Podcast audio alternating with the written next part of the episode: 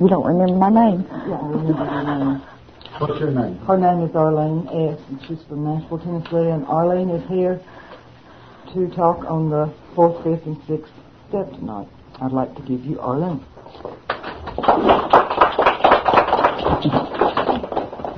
Thank you, Betty. You're welcome, Arlene. I'd like to give you Arlene too. Oh, I want you to do with it right now. I feel like I'm hot wired. I'm here tonight to discuss the fourth, fifth, and sixth steps with you.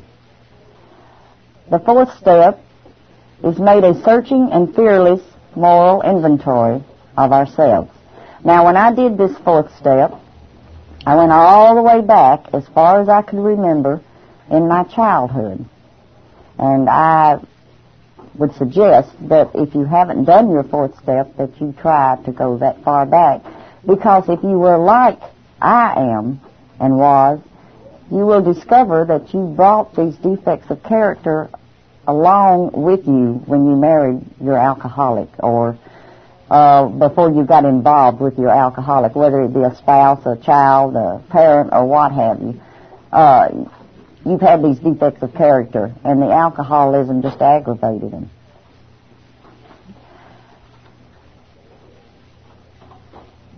As I told you the last time I was here, I studied the 12 steps in the big book of Alcoholics Anonymous.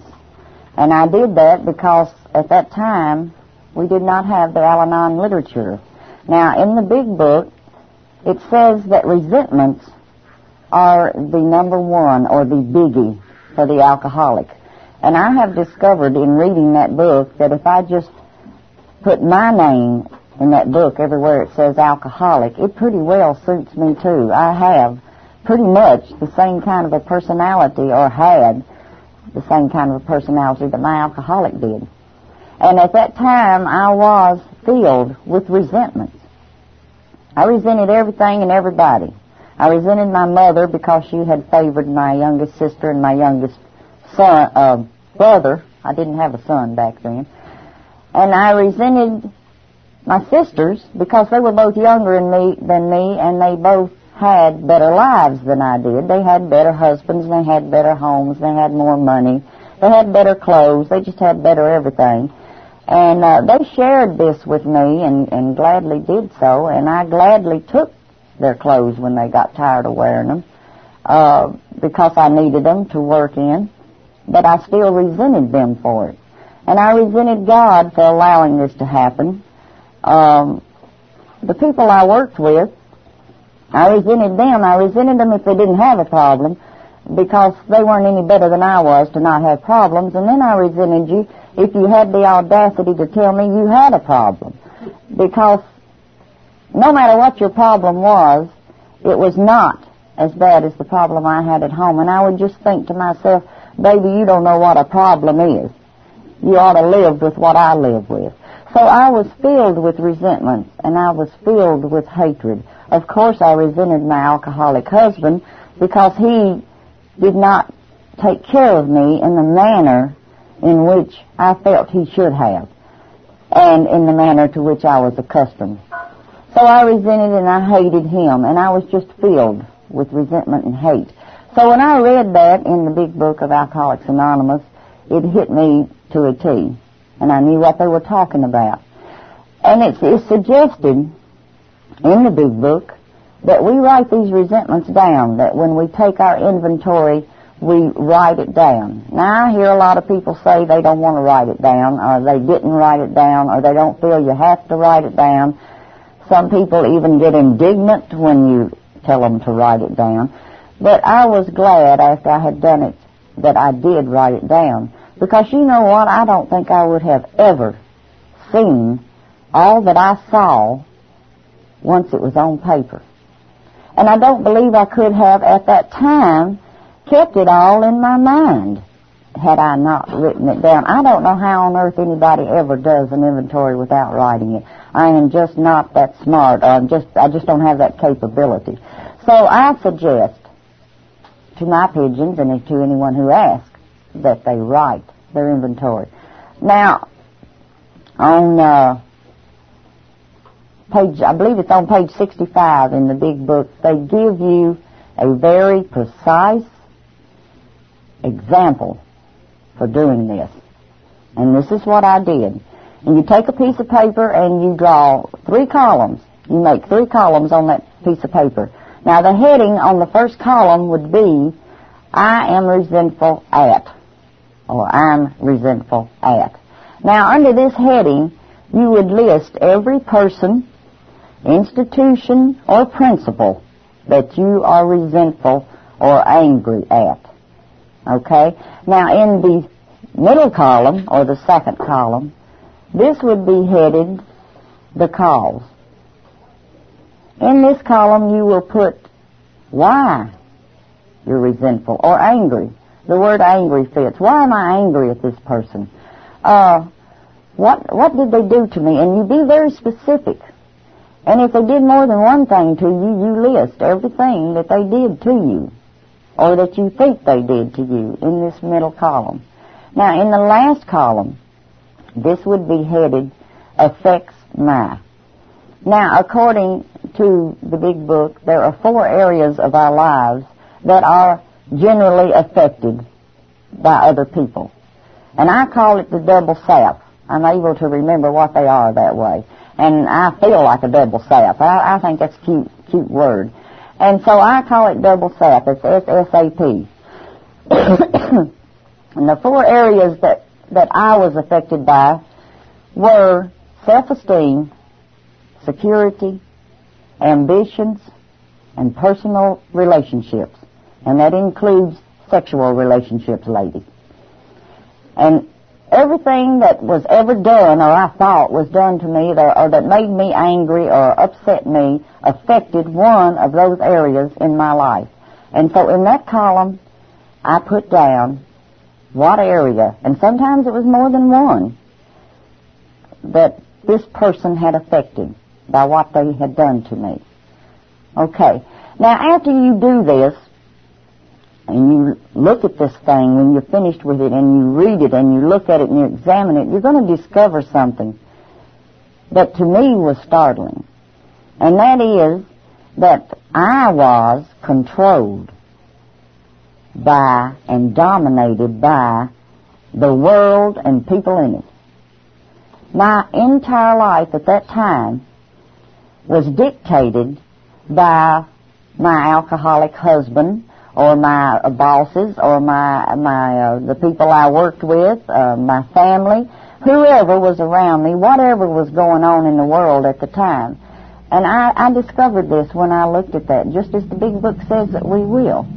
Now, when you discover something like this about yourself, you know and you realize that there is no way possible that you can maintain a serene, happy, normal life if you are filled with those resentments and if everything pushes your button and if you dance to everybody else's tune. There's no way possible. Not only are you not going to be happy, but there's no way that you can be helpful to others, which I believe is what my God wants me to be. And there's no way I could do that. So when they said in the big book that this was a killer for alcoholics, that there was no way that they could maintain sobriety with these resentments. I knew that it was a killer for Arlene, and that there was no way that I was going to maintain or even gain serenity in my Al-Anon program with these resentments. So now we've discovered this, what are we going to do with them? We have to master them. We have to learn to master resentments. Now how are we going to do that? You can't just pluck them off. You can't get in a shower and scrub them off. You can't go to a doctor and have him cut them out. How are you going to master resentments? Well, you know that, that big book did it again. It tells you in a very precise, easy, simple, clear way how to master resentments. And it really works. And I believe that that's on the bottom of page 67 top page 67, uh, six, bottom of page 66 and top page 67. I'm not real sure about that. But I believe that's approximately where you will find this. And it says in there, to handle the resentments you have for those people you put down on that paper. Now these are resentments pretty much from the past. Some of them may be right now, but they're pretty much from the past. To handle those resentments, you just tell yourself that these people who hurt you were probably spiritually sick. They probably were. If they did indeed hurt you. Now, whether or not they did do what you think you, they did doesn't really matter. The point is you think they did it. So we've got, we're, we're just going to work from there and assume they did do it, whether they did or not. And so you tell yourself these people were probably spiritually sick. And while we don't like their symptoms, and we don't like what they did to us, and the way that it makes us feel, we can say that they, like ourselves, they, like me, were sick people. And so we pray to God that He will help us to have the same tolerance, the same pity, and the same patience with those people that we would have for a sick friend. We would gladly give a sick friend tolerance, pity, and patience in their sickness. And so this helps take care of the people that's on our list. Now what about these scoundrels you're around right now while you are learning to master these resentments. What are we going to do about them? I mean, here you are, you've got a house full of kids, or you've got a, a husband that's probably in AA right now, but there's still no do right in him. He, he just don't, he just don't done right. And, and, and you gotta, you gotta cope with this. And you gotta go to work and you gotta cope with them flakes out there, them earth people that don't have this program. And, and so how are you going to master resentments right now, today? Well, it tells me what to do there. It says that when someone offends me, I stand there and I think to myself, this woman or this man is sick. How can I help them? Now this is the killer. This is the bummer right here. This is the one that gets you every time. You say, God, please save me from getting angry. Thy will be done. Now how are you going to smack somebody's head off when you just stood there and thought that? It does work. I used it tonight. I used it tonight. On the way here, I stopped at the filling station and there was these bunch of foreigners in the car. And I got nothing against foreigners if there happens to be one sitting in here. but there was this bunch of foreigners in the car, and they had blocked the pump. And I had to get to Murfreesboro, and I'm still sitting in Nashville at 15 minutes after 7. And they're just standing in there talking. Now, the old me would have set on the horn. And if that hadn't worked, I would have gotten out of the car, slammed the doors till the car rocked, gone in the filling station, and shouted at the top of my lungs, Who, what imbecile parked that car in front of the gas pumps? But I didn't do that tonight. I said the little prayer that I just repeated to you. And I did not get angry. It works. There's no way there's no way for me to ask God to save me from being angry and say, Thy will be done. And then me act like I used to do. So that is the way we master resentments in our present, right now, this moment. Now, if we do that every day, every time we're offended, then what's going to happen? We're not going to have them stuffed down in here. We're not going to have any future resentments because we're taking care of them daily. Today, I have no resentments that I know of, except one.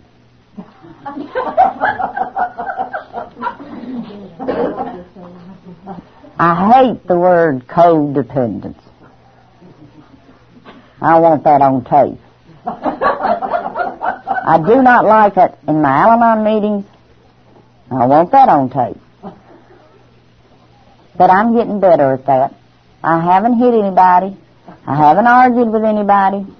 But I do let you know that I don't like it. And that's the only resentment that I, well, I guess you'd call that a resentment. I'm not sure. But that's the only one I know of today that I have. I have no resentment against a person that I can think of. So then we're going to go back up to the top of this list. Now we've learned how to master these resentments. We're going to go back up to the top of this list and we're going to do something else. And this is the fun part. This time, we're going to look at this list from a different angle. We're going to completely ignore the other people on this list. And the only person we're going to concentrate on is ourselves. This is, by the way, our own inventory. It is not those other people's inventory that we put on that list. It is our inventory. You know, I never grew at all by taking Betty's inventory.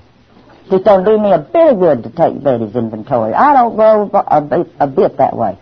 But when I take my own inventory, I grow. And I want to say right here, there are people who are afraid of this this this fourth step. They put it off because they don't want to look at it. I didn't want to look at me. I was scared to look at me. I didn't know what I was going to find.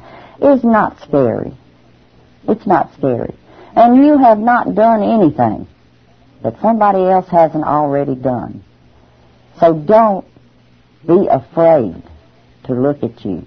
And it's a wonderful thing that we have here to help us see ourselves. You know, psychiatrists, psychologists says it's almost impossible to know yourself.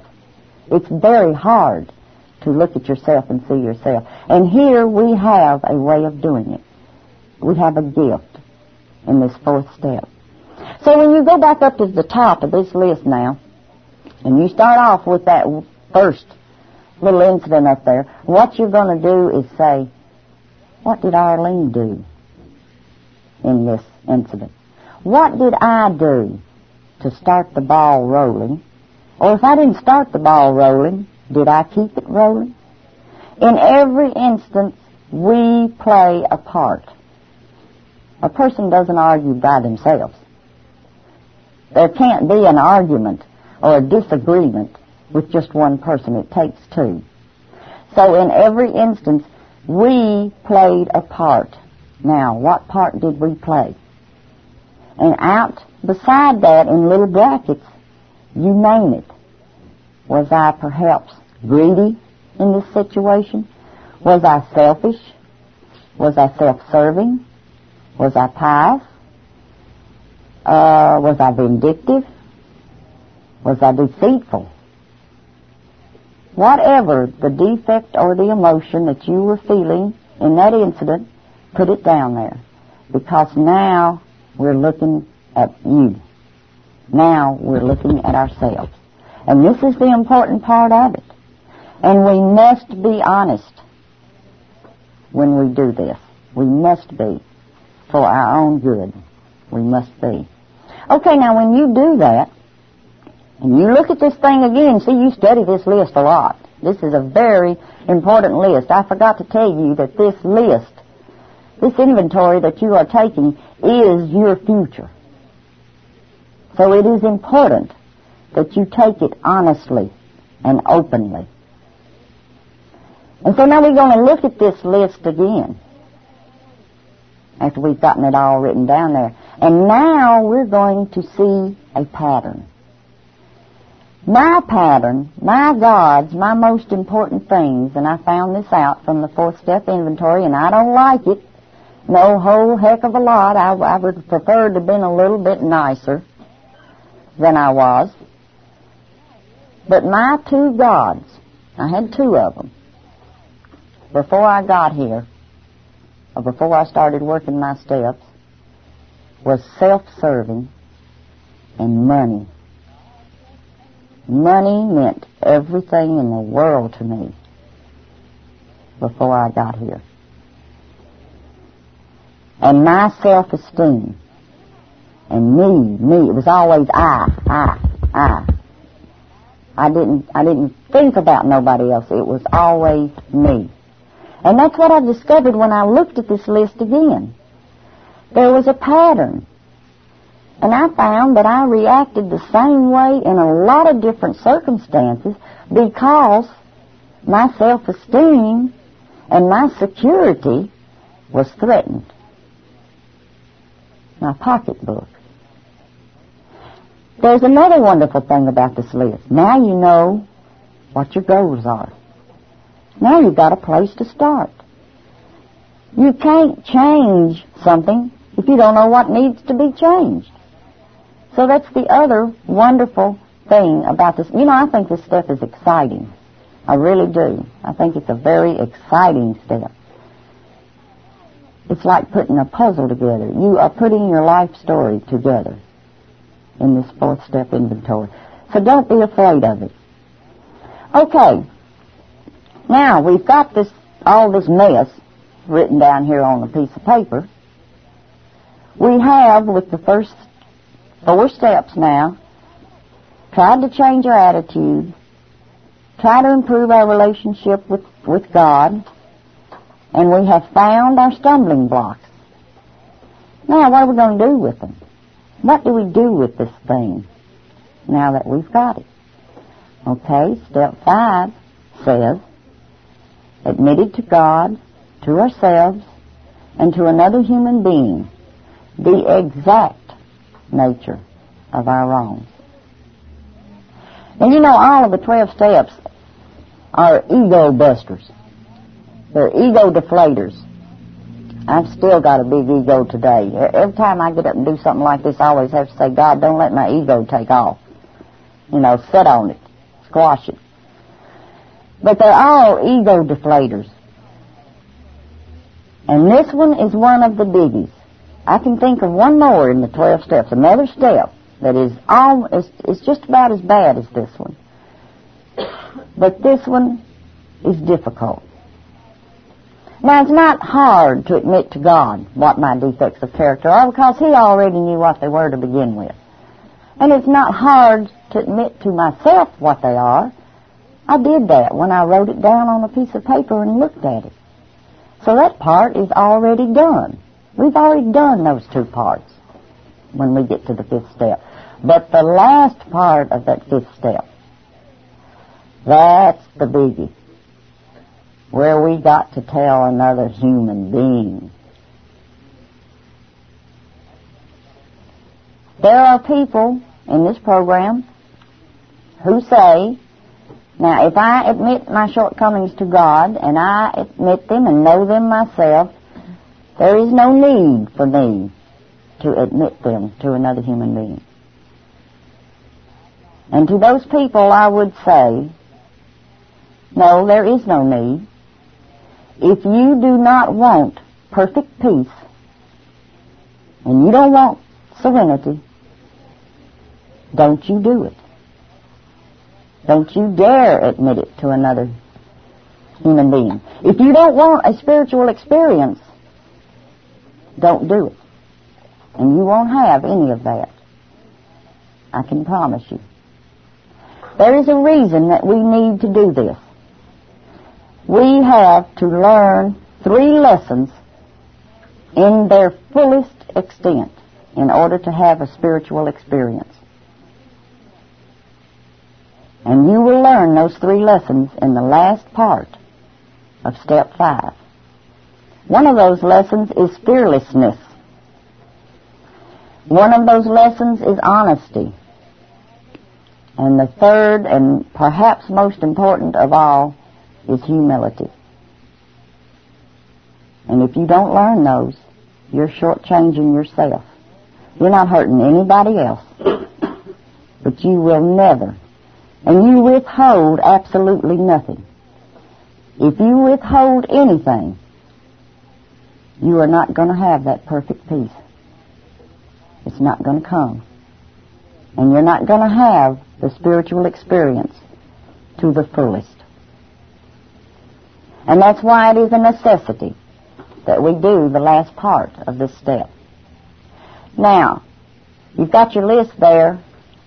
The next important thing is picking the person. And this, this takes some thought. I would hope that you would do this with your sponsor. I did not. And I regret that today. Because since doing it with my pigeons, I know what I missed.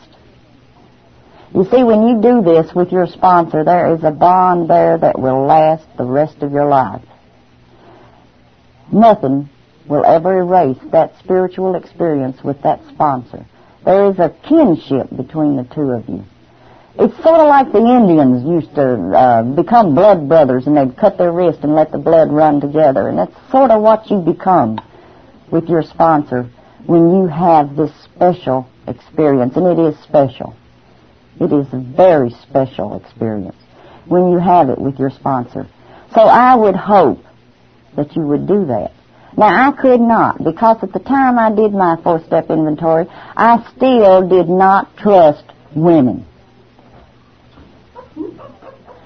And it was important to me that no other Al-Anon know all this garbage because I had some biggies. And I was not absolutely 100 sure that that sponsor wouldn't have to just go tell somebody else because mine was so outstanding you know.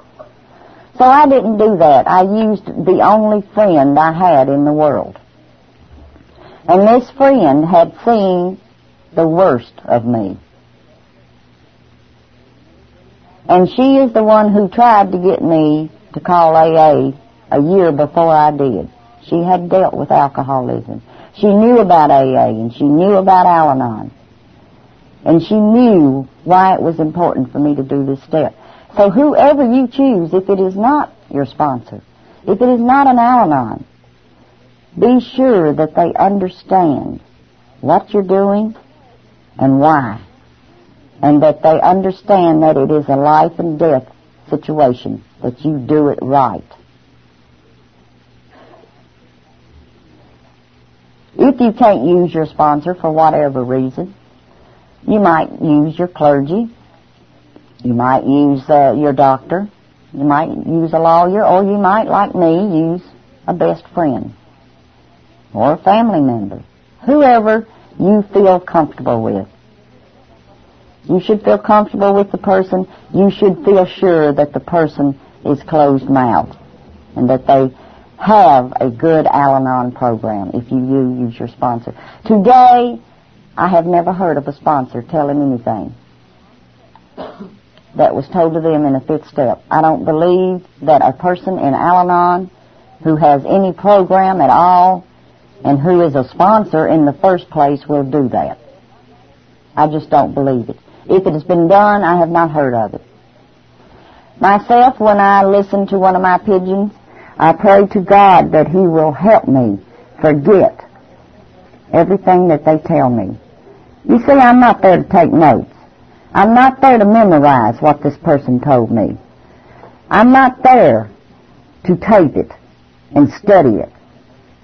That moment is a special moment set aside for this pigeon to unload, to get rid of the garbage. And that's all that's for. It's not for me. And I know that my God has helped me forget these things because I've had pigeons come up to me and say, you remember when uh, I did so and so and so and so, and I say, no, I don't remember that. Oh, sure you do. I told you about him in our fifth step inventory. I said, I don't remember that. I said, when you left the house, I forgot it.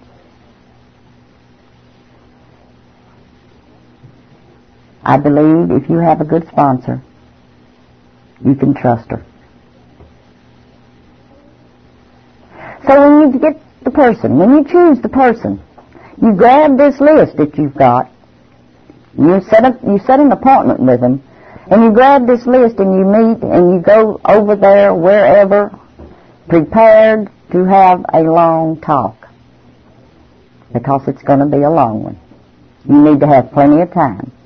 And if you're like me, you'll squall and you'll bawl and you'll laugh and and you'll go through all kinds of emotions while you are doing this with this special person. and it's worth every minute. It's worth every minute. I cannot describe to you the feeling. The feeling, the light, the lightheadedness, the lightness, the closeness to God, the feeling that you have when you do this. The big book describes it pretty good. It says something like this. We were delighted. We could look the world in the eye. And this one I love. We could be alone in perfect peace and ease. We could be alone in perfect peace and ease. Our fears fell from us. Remember in step three, our fears began to fade. Now in step five, after you do this step, the fears fall from you. We felt the closeness of our Creator. Remember in step three, we became conscious of His presence. And now in step five, we feel His closeness. Do you see how the steps gradually take you into a greater serenity, a different stage of serenity as you complete each one. We began a spiritual experience. It's wonderful. It's beautiful. If you haven't done it and you're ready and you're just putting it off a little bit longer because you're afraid, please do it. Now after you finish this experience, you go home and you find a room that you can be quiet in for about an hour. And you sit down and you think about the things you've just done. And you get down on your knees and you thank God from the bottom of your heart that you know Him better. And you take those 12 steps again and you look at them and you read the first five steps. And you ask yourself these questions. Have I done a good job? Have I done a good work here? Have I built a strong foundation? Have I been completely honest? Is there anything that I withheld? Is there anything I stuffed down inside? Did I leave anything unturned? Have I done it all? To the best of my ability on all five of these steps. Now, if you cannot answer yes to that, then you need to take care of wherever you are short. If you withheld anything, you need to get on the phone immediately and call that person and set up another date. And you need to take care of that. For your sake, you need to do that. Now, when you can answer yes to that question to your satisfaction and you feel good about the way you've worked the first five steps, then you are ready to go to step six. And step six says we're entirely ready to have God remove all defects of character. In this step, we go back to that willingness again that's the only action you take in this step. Willingness. Remember, we talked about willingness in step three, how important willingness was? It was the key that unlocked the door to the path of a faith that worked. Willingness. We find willingness again in step six. We become willing to have God remove all these defects of character. All of them. Now he's not saying remove the ones that aren't that important. He's not saying remove the ones that you want to. If you are like some of us, if you are like I was, there'll be one or two of them defects you just ain't ready to let go of yet. You know? Like, uh, the purse strings. Letting that idiot manage my money. You know? We, I, I, I couldn't do that. What about taking over his responsibilities? What about all the responsibilities that I took over that I should have allowed him to handle? I wasn't ready to let go of all of those responsibilities. Dominate. I still wanted to control. I wasn't ready to let go of all of my defects yet. And what about that Biddy you hated that you had every right to hate? I mean, she deserved it. Let's face it. She asked for it. You know, that's my resentment. I've got a right to it, and I don't want to let that go yet. If there's any, any that you don't want to let go of yet, then you got a little more work to do. And the big book tells us what we got to do. We got to pray to God for the willingness to let go of the purse strings, for the willingness to let go of the domination. Let him pick his own color socks. Let him decide how many meetings he needs. Let him choose his sponsor. You know, I didn't have to do those things. He can do those things. That's just a few examples. And how long do you have to pray to God for the willingness? As long as it takes. As long as it takes. God will give you that willingness right now. If you ask and you really want it, but if you ask and there's something down in there that don't quite want to let go of it yet, you ain't going to get it. Not until it's time. And so you continue to pray for that willingness and you name it, each one that you don't want to let go of. You continue to pray for that willingness until you are completely ready. And when you're completely ready, we'll be ready for step seven.